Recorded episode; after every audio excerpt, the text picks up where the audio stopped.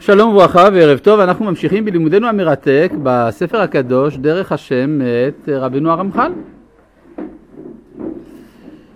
ואנחנו בחלק רביעי, פרק תשיעי. כשהתמיהה רבה מאוד, הכיצד זה שיש כל כך הרבה מהיושבים כאן, או יושבות כאן, שאין להם ספר? איך זה יכול להיות? אה? זה תמוה מאוד, אה? לא יודע. בדרך כלל הדבר הזה מטופל. אבל מה נעשה? שלא זכינו שלרוב המוחלט של היושבים כאן יש ספר ביד, זה, זה ממש מזעזע. כי הניסיון מוכיח ששיעור שמועבר על ספר מובן פי חמש אם יש ספר מאשר אם אין. או מובן פחות פי חמש אם אין ספר מאשר אם יש. כן. מניין לי אגב המספר הזה של פי חמש? לא. הערכה מהניסיון, זה הכל. יכול שאני טועה לגמרי. לא יודע גם איך מודדים הבנה פי חמש או לא יודע. טוב, העבודה המקרית והברכות. על מה מדובר? עד עכשיו דיברנו על עבודה של הזמנים. יש, uh, האדם עובר זמנים שונים שהם יום ולילה, ימי חול וימי השבת, וימים טובים וימים נוראים. האמת היא שרמח"ל היה צריך אולי להרחיב יותר, שמיטה ויובל, עידנים היסטוריים, אבל הוא, הוא עובד מבחינת תן לחכם ויחכם עוד. כלומר, אפשר עוד להרחיב את המרחב של הזמנים, כמו כן גם של המקומות, יש עבודה לפי המקום. אם אתה בארץ ישראל או בחוץ לארץ, אם אתה ביהודה או בגליל, בירושלים או ביהודה, במקדש או מחוץ למקדש. יש גם כן בחינה של מקומות שונים, גם בחלל החיצון, מה עושה אדם, איך הוא שומר שבת בחלל החיצון, כל השאלות האלה יכולות להישאל. רמח"ל לא שאל אותן. למה לא שאל אותן? תן לחכם ויחכם עוד. כלומר, בעצם אפשר להבין מה שנאמר כאן בספר, הוא רק דרך התבוננות, שדרכה אפשר להתבונן בכל התורה כולה ובכל המציאות כולה.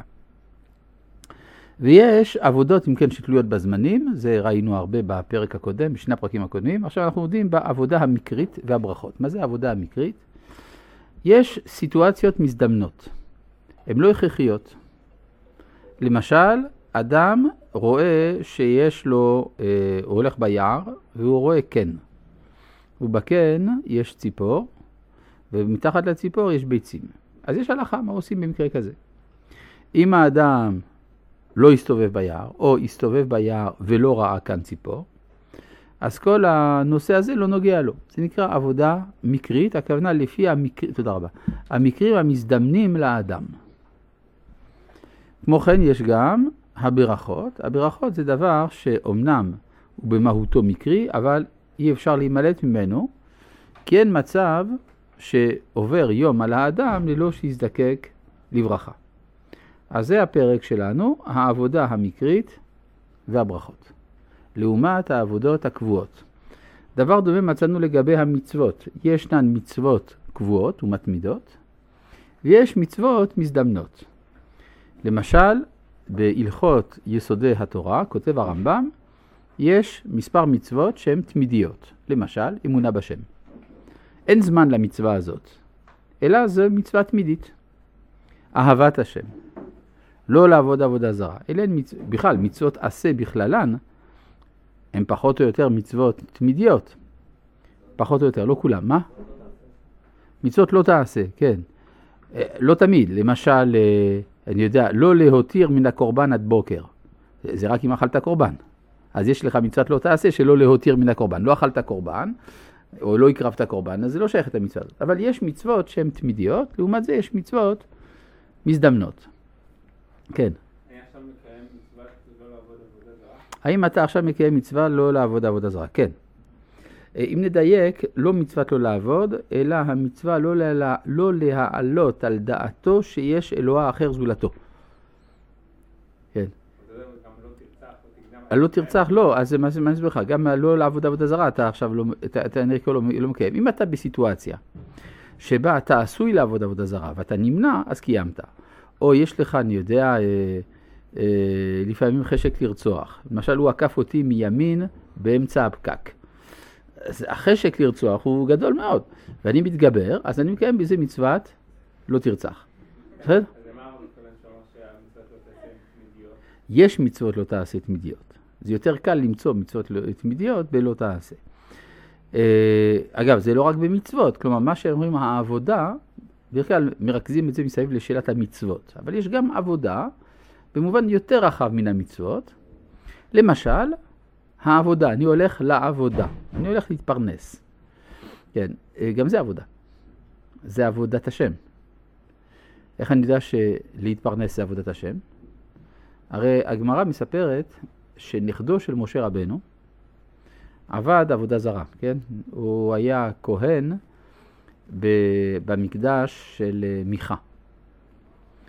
ושאלו אותו בני דן, ככה מובא בתלמוד, איך יכול להיות שאתה, שאתה הנכד של משה רבנו, אתה כהן לעבודה זרה?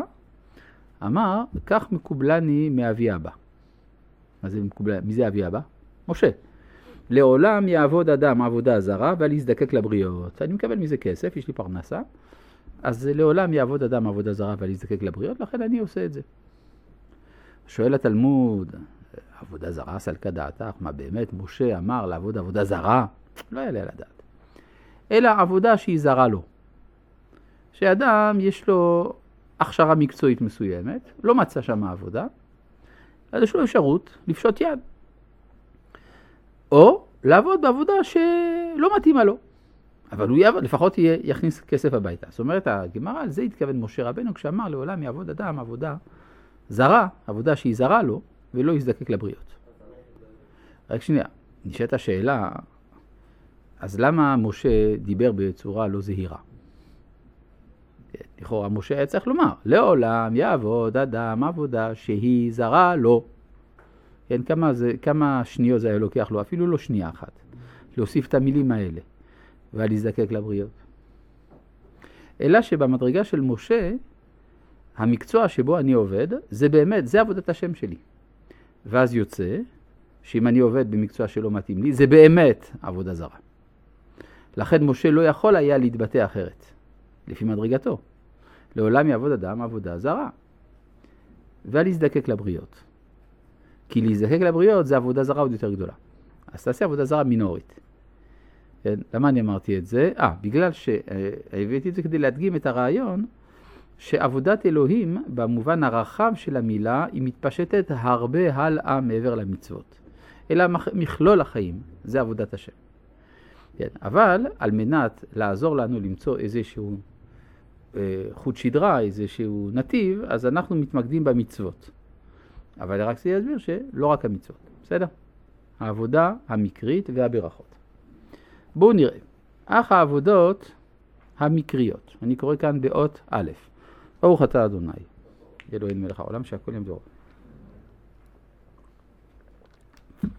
אך העבודות המקריות הן כפי המקרים שקורים לבני האדם בכל ימי חייהם, כפי מצבם בזה העולם, במאכליהם, במלבושיהם, בכל צורכיהם האנושיים ועסקיהם המדיניים. שימו לב שזה במעגלים, כן?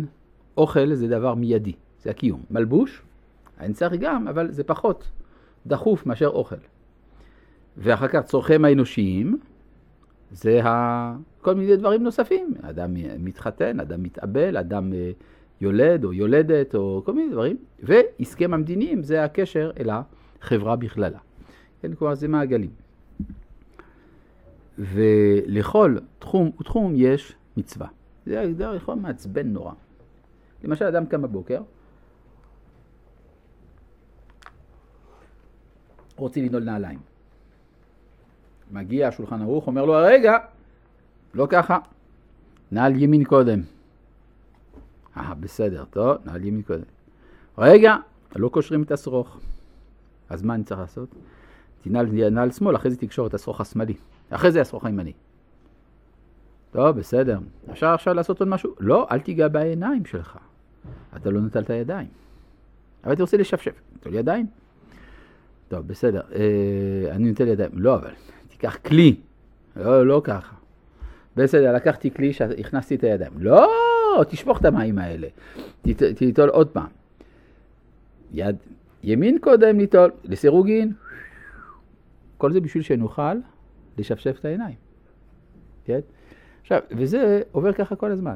כלומר, אין שלב בחיים שבו אין איזושהי הלכה. אי אפשר להשאיר את הבן אדם בשקט. קצת, משהו, איזה מרחב, בלי, בלי הלכות. להבין שההלכות מצילות את החיים. ממה הן מצילות אותן? מהיעדר המשמעות. ואני אז רוצה להסביר את הנקודה הזאת. יש אה, שאלה, מה חשוב בחיים? שאלה טובה, נכון? ויש תשובה לזה. אה, הגיאוגרף אומר שספרי הגיאוגרפיה הם, הדברים, הם הספרים החשובים בעולם. נכון? ולכן רושמים בספרי הגיאוגרפיה רק את הדברים החשובים. אומר הנסיך הקטן, וואו, יש לי מה לספר לך, אני בא מכוכב לכת, אז אתה תכתוב את הפרטים על הכוכב לכת שלי בספרי הגיאוגרפיה. ואז אומר לו הנסיך, יש לי שלושה הרי געש ואחד כבוי, אבל מי יודע? אומר הגיאוגרף, שלושה הרי געש, נכון, מי יודע? וחוץ מזה, יש לי גם פרח. פרח? אנחנו לא כותבים פרחים. אומר לו הנסיך הקטן, למה? הרי זה הדבר היפה ביותר שיש. תרגום לעברית. הפרח זה רקמת החיים שנוגעת לי. הערים הקטנים האלה, הערי הגש שיש על הכוכב של הנסיך הקטן, לא, לא כל כך מעניינים, אבל הפרח, זה, זה כל תוכן החיים שלי. אומר לו הגיאוגרף, אה, אנחנו לא כותבים פרחים, כי אנחנו לא כותבים דברים בני חלוף. שואל הנסיך הקטן, מה זה דבר בר חלוף? בר חלוף הכוונה דבר שקיצו קרב. אומר, אבל אתם כותבים גם הרים, גם הרי געש, והרי געש נכבים. אומר, מה שחשוב זה ההר. ואז זה המשבר הגדול בחיים של הנסיך הקטן, כשהוא מגלה שהפרח שלו בר חלוף. אז מה המשמעות של החיים בכלל? מובן? מכאן ואילך מסע החיים של הנסיך הקטן זה למצוא משמעות נצחית לפרח בר חלוף. איך אפשר למצוא? עכשיו, אותו דבר לגבי קשירת השרוכים של הנעליים. אני קושר את השרוכים של הנעליים שלי כמה עשרות אלפי פעמים בחיי. לא עשיתי חשבון מדויק, אולי מאות אלפי פעמים, לא יודע.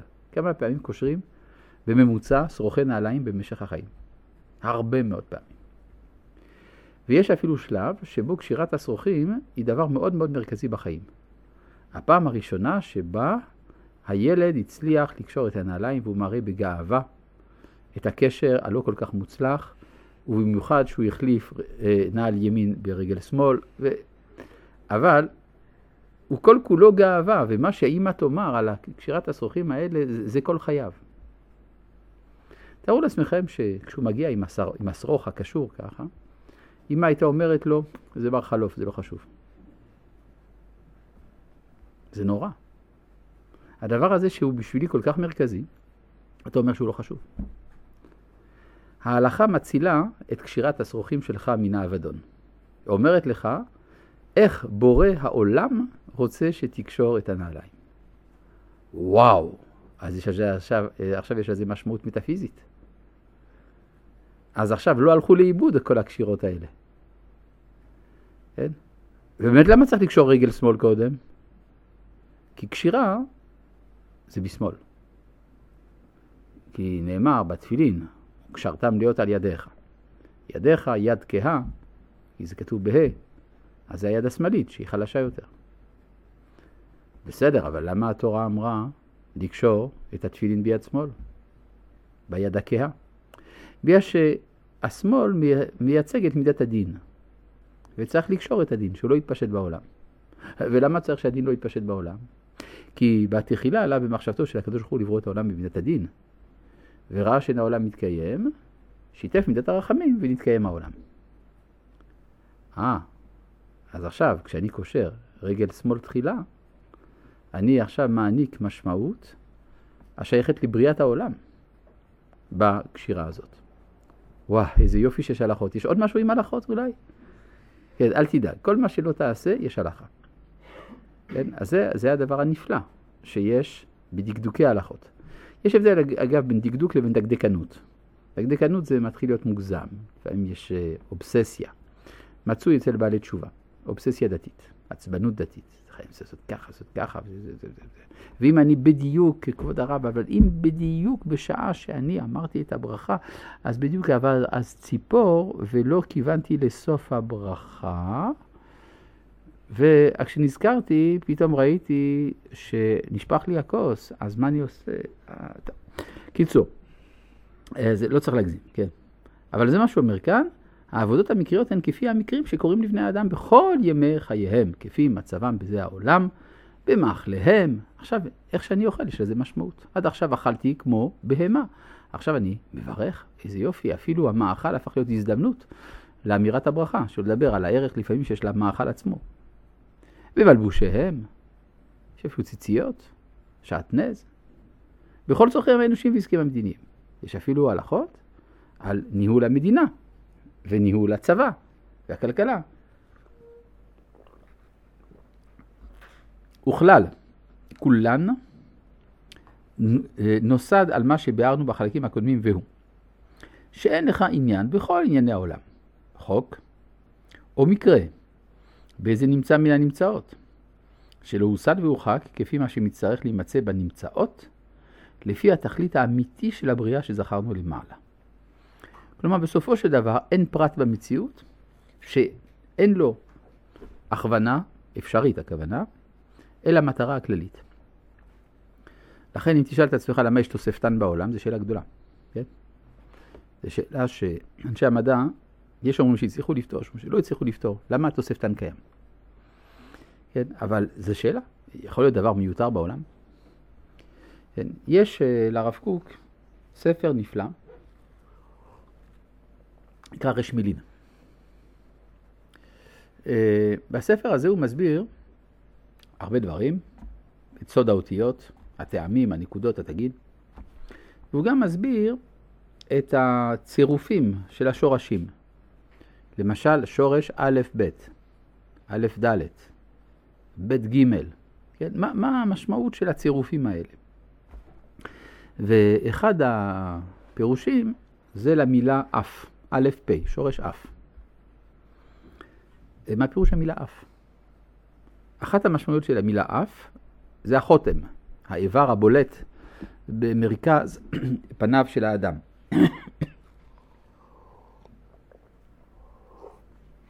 שאגב, איננו קיים בסמיילי.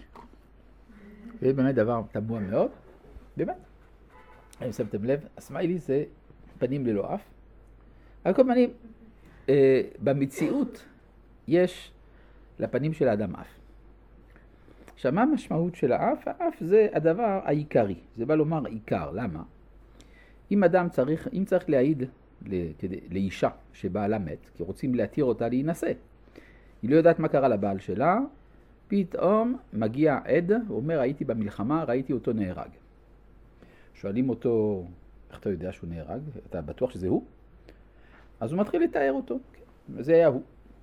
היה לו אף או לא היה לו אף? לפי ההלכה, אם אין אף, העדות פסולה. מה?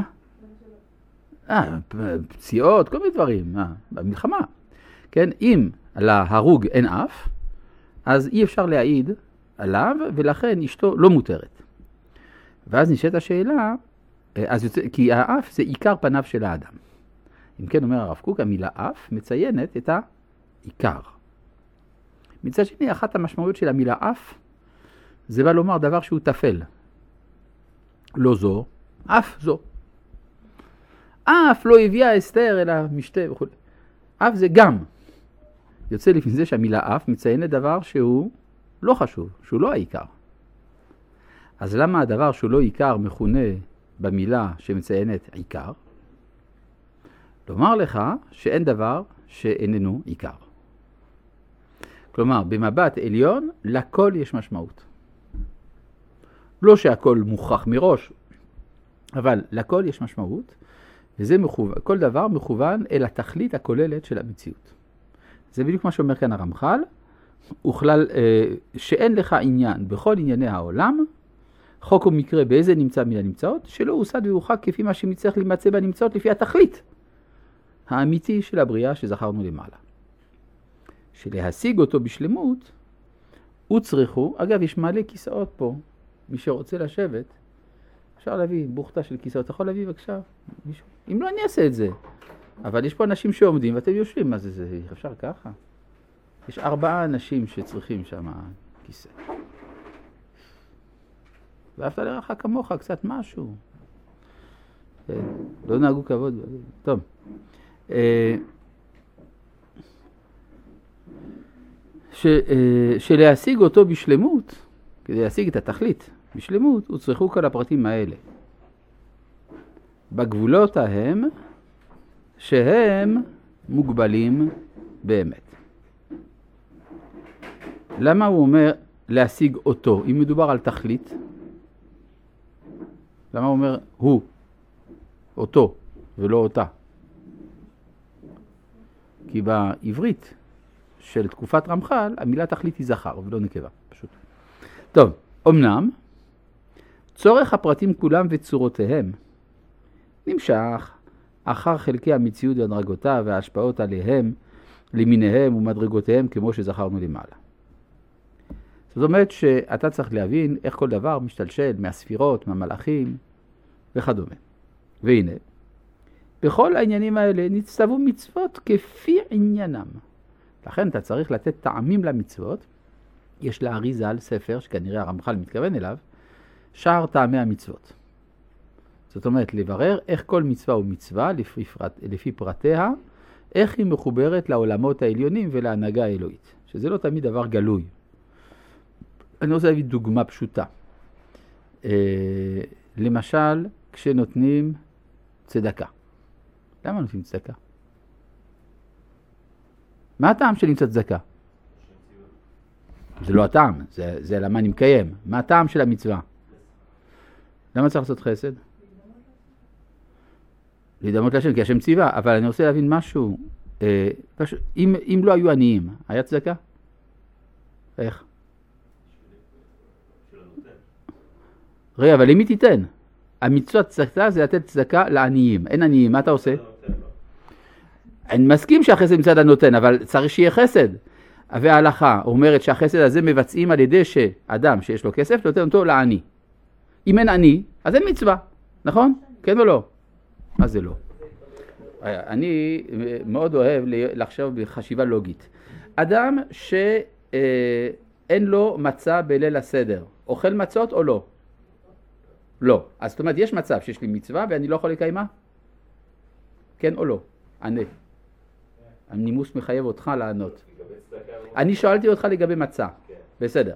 אז אם כן, גילינו דבר חשוב, שיכול להיות שיש מצווה שאי אפשר לקיימה כי חסרים התנאים לקיומה. עד כאן מסכים? עכשיו, אותו דבר, אם ככה, אין מצווה בעולם שאני לא אצטרך למצוא מהם תנאי קיומה, נכון?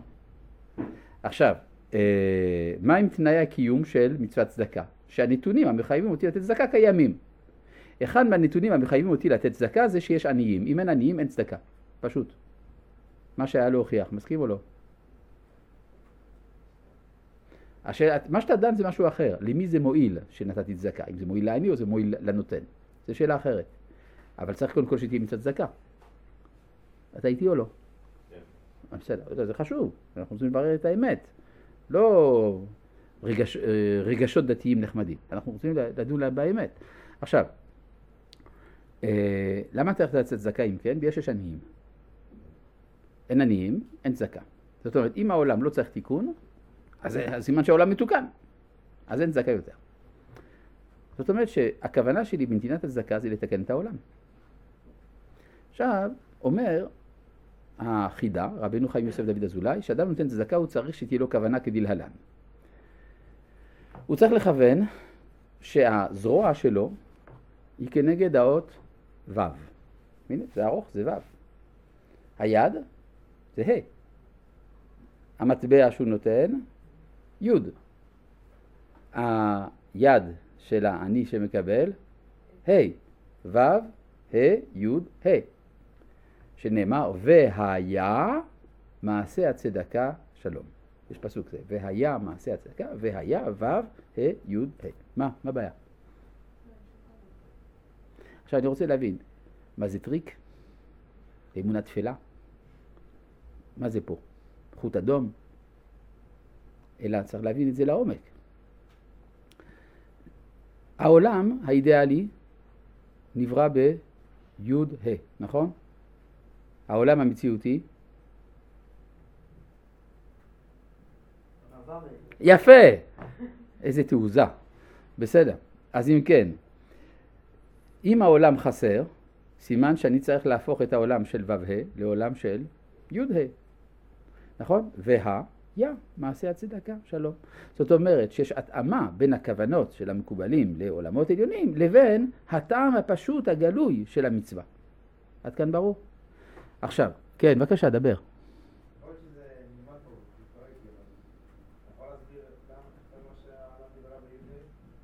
לא, לא הסברנו את זה.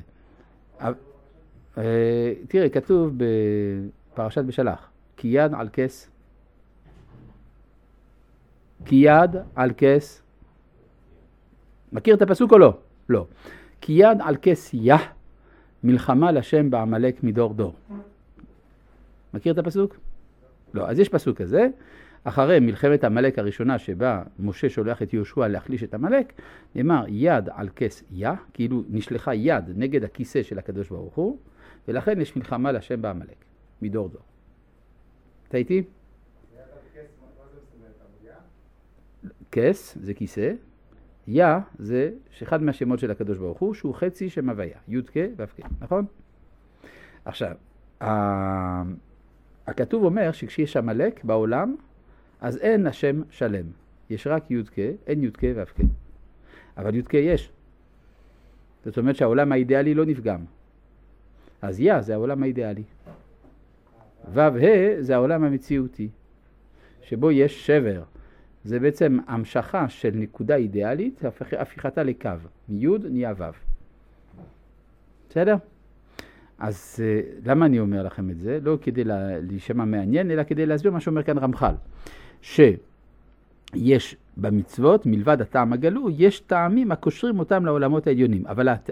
הטעמים הקושרים אותם לעולמות העליונים אינם באופן מהותי דבר אחר מאשר הטעם הגלוי. זה מה שרציתי לומר. כן? כלומר, אה, זה השלה אומר, הסוד זה הסוד של הנגלה. והנגלה זה הנגלה של הסוד. אז כך שיש התאמה בין הפנים לבין החוץ במצוות. בואו נמשיך. אה, אגב, מאוד מומלץ, לפני שלומדים רמח"ל, ללמוד חומש. טוב, הלאה. אומנם, אז זה מה שהוא הסביר, כן? שכל הפרטים מחוברים לכוונות העליונות. אומנם, צורך הפרטים כולם וצורותיהם נמשך אחר חלקי המציאות והדרגותיו וההשפעות עליהם למיניהם ומדרגותיהם כמו שזכרנו למעלה. והנה בכל העניינים האלה נצטוו מצוות כפי עניינם, להעמיד הדברים על, הצ... על צד הטוב ולא על צד הרע. כלומר, אין מעשה במציאות שאיננו יכול להיות נוטה אל הטוב או איננו יכול להיות נוטה אל הרע. אז המצווה מעמידה את המעשה על הטוב ומרחיקה אותו מן הרע. שכשישמרו המעשים ההם בגבולים ההם, יהיה עניינם לפי הטוב, והנמשך ונולד מהם, טוב ותיקון. ואם לא יישמרו, הנה יישארו המעשים לצד הרע. יש, אה, אה, בספרי המוסר אמרו, שאם אדם נכשל בעבירה, אחד הדברים שצריך לעשות כדי לתקן את העבירה, מלבד תשובה, כפרה, וכל הנלווה לכך של תיקון העוונות, אחד הדברים החשובים זה ללמוד את ההלכות הנוגעות לאותה עבירה. מה זה קשור? זה שצריך ללמוד הלכות זה תמיד נכון, אבל למה לימוד ההלכה הקשורה לאותה עבירה זה חלק מתיקון העבירה? פשוט מאוד. הבנתם את השאלה שלי, כן? התשובה היא, משום שאחד מגורמי העבירה זה אי ידיעה של גבולותיה. שאני מדמה על הטוב והמותר שהוא אסור ורע, ועל הרע שהוא מותר וטוב. ואם הייתי יודע בדיוק את הגבולות של בין הטוב לבין הרע, זה היה מקל עליי לקיים את הדבר. מובן? למשל אדם נכשל בלשון הרע. שואלים אותו, למה אתה מדבר לשון הרע? הוא אומר, מילא אסור לדבר שום דבר, אז אני לא יכול. בדקת שאסור לדבר שום דבר? אם תלמד הלכות לשון הרע כראוי, תדע כמה מותר לדבר. ואז לא תיכשל. כי יהיה לך הרבה מה לדבר. כל כך הרבה, שלא תספיק לדבר לשון הרע. בסדר? אז זה גם מה שהוא אומר כאן. בכל העניינים האלה נסתוו מצוות כפי עניינם להעמיד הדברים על צד הטוב ולא על צד הרע, שכשישמרו המעשים ההם בגבולים ההם יהיו, יהיו עניינם לפי הטוב, והנמשך ונולד מהם טוב ותיקון. ואם לא יישמרו, הנה, יישארו המעשים לצד הרע. למה יישארו לצד הרע? אולי בניוטרל? מה? יש ניוטרל, אבל הטבע מושך אל הרע. לא מצד שהטבע מצד עצמו רע, אבל ברגע שנעדרת מן האדם מדרגתו העליונה, אז מדרגתו התחתונה היא זו שבאה לידי ביטוי. ותתפשט על ידיהם הטומאה והזוהמה, והחושך הגדול יחסר ההערה העליונה, ויתרבה ההיעלם. ואחריו כל התולדות הרעות שזכרנו. כן, אז זה מעניין, כי זה אומר שעונשים על עבירות זה לא מיידי. זה בגלל ריבוי החושך בעולם, אז ממילא החושך גובר והאדם ניזוק. הכל כפי מציאות העניין ההוא שלא נשמר בגבוליו, והיחס אשר לא עם האדם, והחלק אשר לא בסיבוב וגלגול הכללי של הנמצאות. כלומר, יכול להיות ששני אנשים עושים אותה עבירה, האחד נענש הרבה והאחד נענש מעט. למה? משום שהאחד יש לו, אה, כלומר, עמדת אחריות יותר גדולה, והשני לא. למשל הרמב"ם אומר את זה על משה רבנו. משה רבנו נענש עונש כבד על כעס.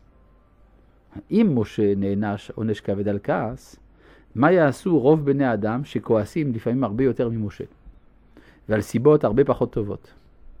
כמה עונשים יפלו עליהם? לא, אומר הרמב"ם, לא, אל תשאל שאלות כאלה. למה? כי אצל משה זה חמור. בגלל העמדה שבה הוא היה. הוא היה בעמדת אחריות גדולה מאוד, שהציבור לומד ממנו כיצד להתנהג. ולא עוד, אלא מייחסים את ההתנהגות של משה לרצון הבורא. כך שאם משה כועס, סימן שהשם כועס. והרי באותה סיטואציה, באותה, באותה, באותו מעמד, השם לא כעס. ולכן הוא הטעה אותם בהבנת דרכי הבורא. אומר הרמב"ם, בחרגון זה, הרי זה חילול השם. חילול השם זה העבירה הכי חמורה. אבל אדם אחר שכועס, אין בו איזה חילול השם, אז זה כפי מידתו. כן? גם מילים. כן? יש לפעמים מילים שנפלטות בתור להחזרת הנשק לנשקייה. מי שקצת מכיר, יודע שאוצר המילים ש... אה, שעולה שם הוא עסיסי, מעניין, אפשר לעשות על זה דוקטורטים, איזה מילים אנשים אומרים בדרך לנשקייה. כשהם כבר צריכים לחזור הביתה והנש... והנשק אומר, לא, אבל פה זה לא נקי, תחזור. אה, אז אבל אה, האמת היא שזה לא כזה נורא. אבל אם עשירית מזה הייתה, היה נאמר על במת הכנסת למשל, הממשלה הייתה נופלת מזה. כן, זאת אומרת, יש לאותה המילה, לאותה התנהגות, הקשר גם. זה מה שאומר כאן. הכל כפי מציאות העניין ההוא שלו נשמר בגבוליו, והיחס אשר לו עם האדם, והחלק אשר לו, לאותו אדם, בסיבוב וגלגול הכללי של הנמצאות. המתגלגלים והולכים להיקבע בשלמות, וכמו שזכרנו למעלה. לכן אתה לא יכול לדון מאדם לאדם. בסדר? זה לגבי כלל המצוות, מה שנקרא העבודה המקרית והברכות. עד כאן ברור? כן. אה,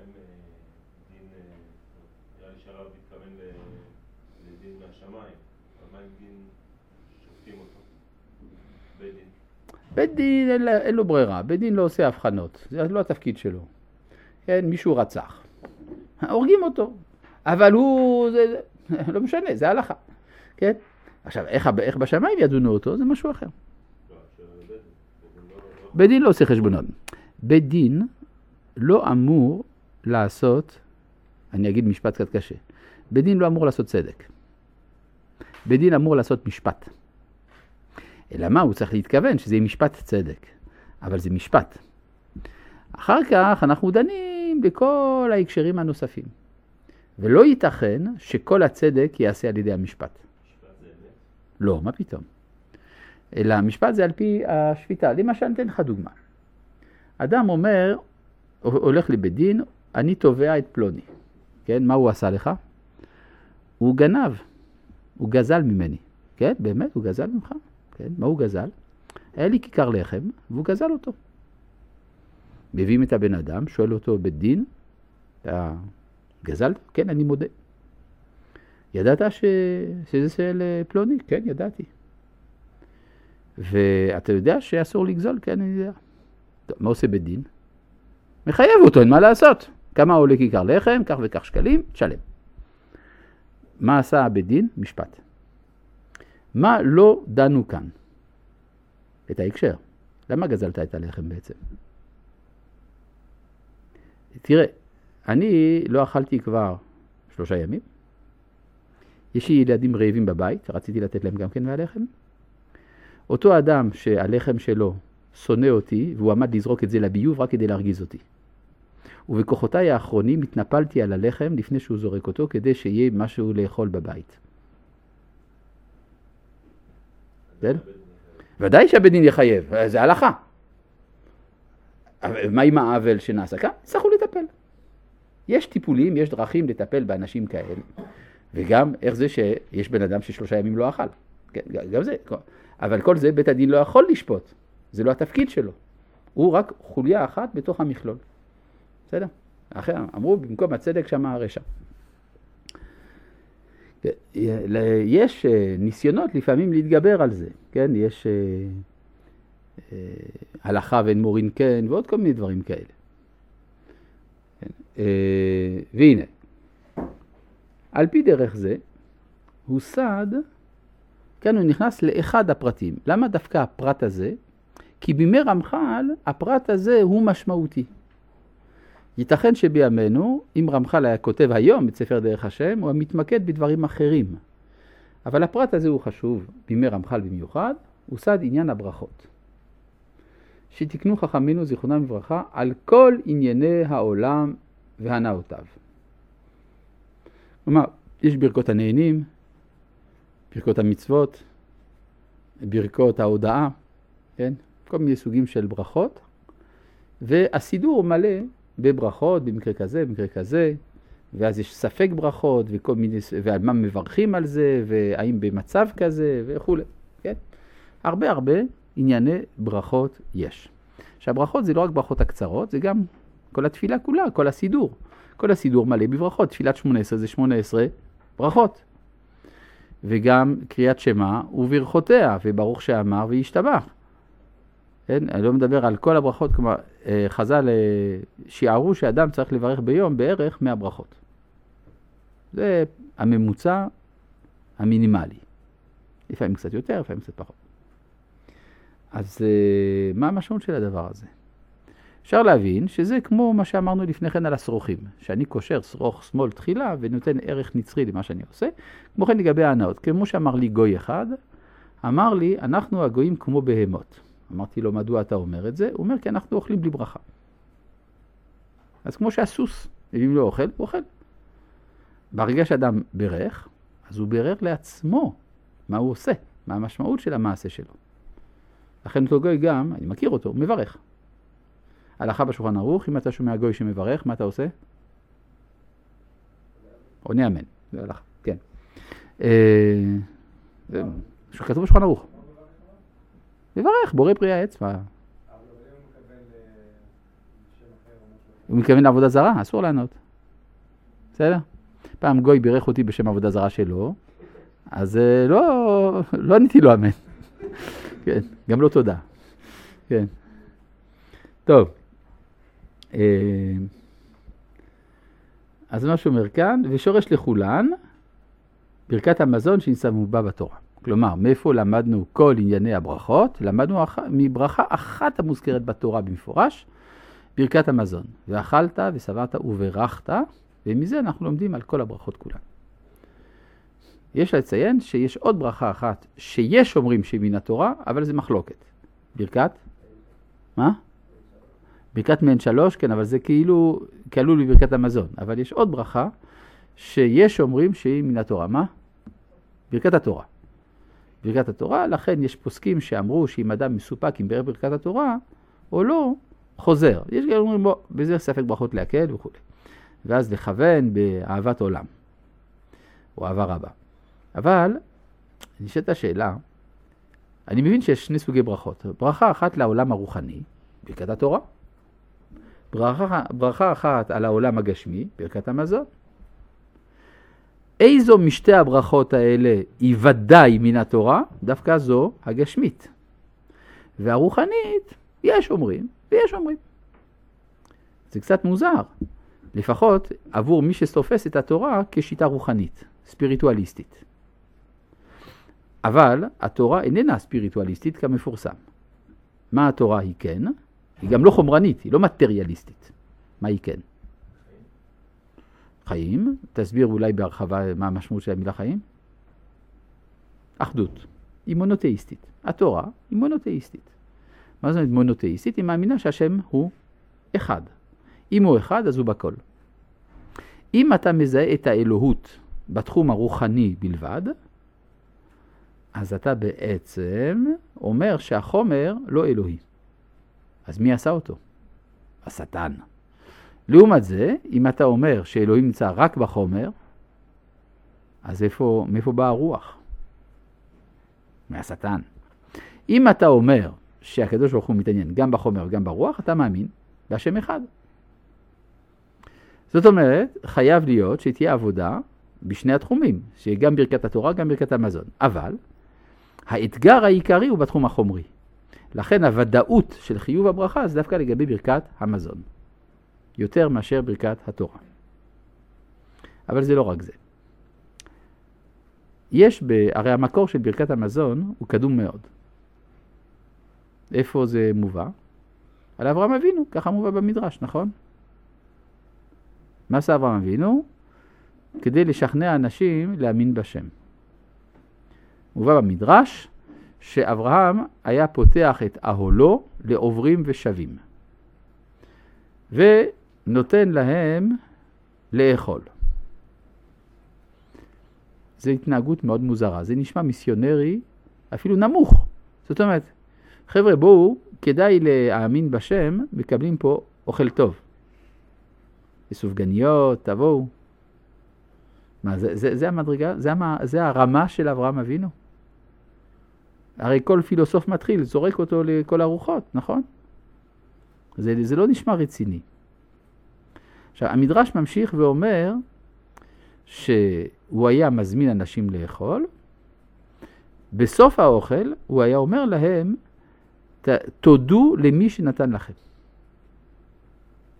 ואז הם התכוונו להודות לאברהם. ואז אברהם היה אומר להם, לא, לא אני נתתי, אלא מי שברא את העולם נתן.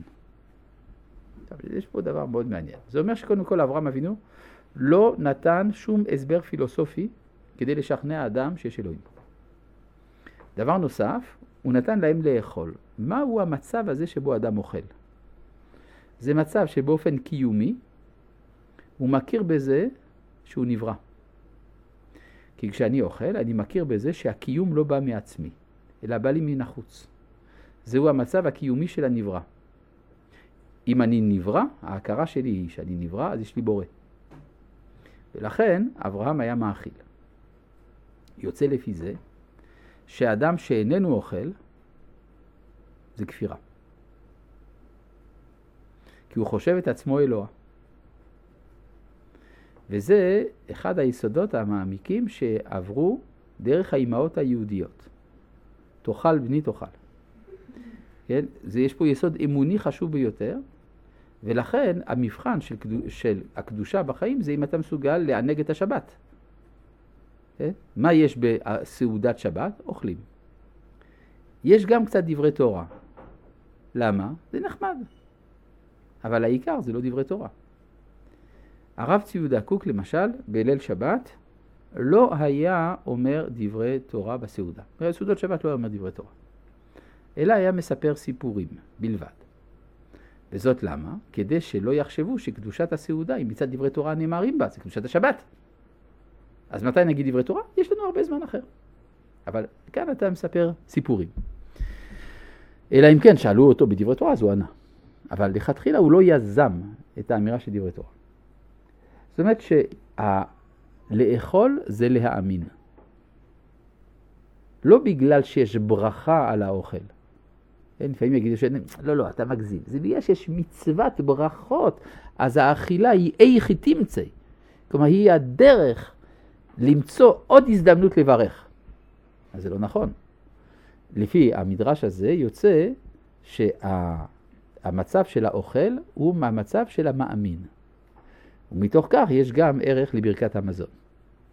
כי הרי אדם אינו מברך, אלא אם כן הוא שבע. אם הוא לא שבע, לא מברך. מעיקר הדין. כן? מוזר. כן? מעיקר הדין. אני אומר, הלכה למעשה יש כמה דברים. אבל אה, ברכת המזון נציג לפי זה שהיא הברכה החשובה ביותר בתורה. היא בעצם הדגם של עבודת הבורא בעבודה מקרית והברכות. עכשיו, יש uh, ב, uh, בברכת המזון, יש, uh, יש הרבה מרכיבים, כן? אבל המרכיב הראשוני זה אזן את הכל. יש, uh, השאלה אם זה מצווה, באמת. איך כתוב בתורה? ואכלת, ושבעת, וברכת. וברכת, אמרו חכמים, מצווה. מה אם ואכלת ושבעת?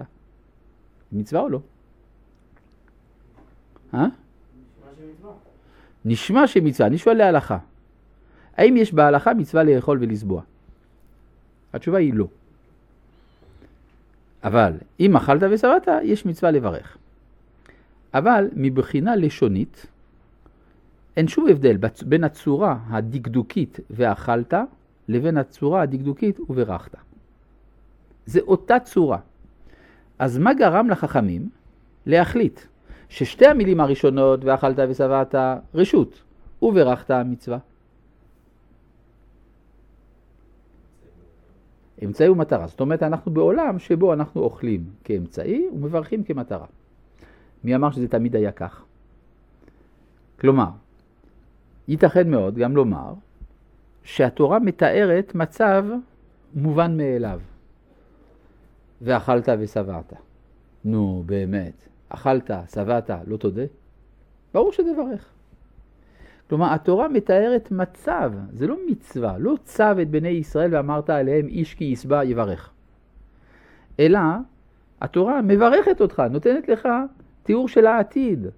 הקדוש ברוך הוא יביא לך הרבה אוכל, יביא לך הרבה טוב, ואכלת ושבעת, ממילא וברכת את השם אלוהיך, זה, זה דבר מתבקש. בתפיסה הזאת יוצא שברכת המזון איננה מצווה, אלא היא התולדה הטבעית של ההתנהגות הנורמלית של היהודי הנורמלי. נכון, נזיר מביא חטאת. האמת היא, אפשר גם להגיד בדיוק הפוך, מה שאמרתי. אפשר להגיד, ואכלת ושבעת, מצווה, כמו שהוא ברכת מצווה.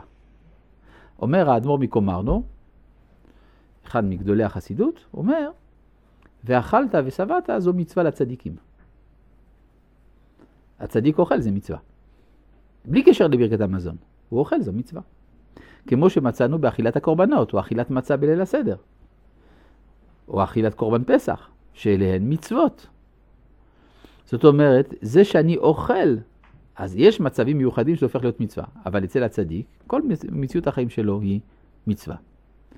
למה אני מבלבל לכם את המוח עם זה? כדי להראות שצריך לראות את הפסוקים לפעמים לא רק מצד ההקשר ההלכתי ספציפי כפי שההלכה נפסקת בדור הזה, אלא כיצד היא יכולה להיפסק במציאויות אחרות. בסדר? של הצדיקים למשל. ועניין זה הוא, אז זה מה ששורש לכולם ברכת המזון שנדוע בתורה. אז צריך לברר מה זה ברכת המזון.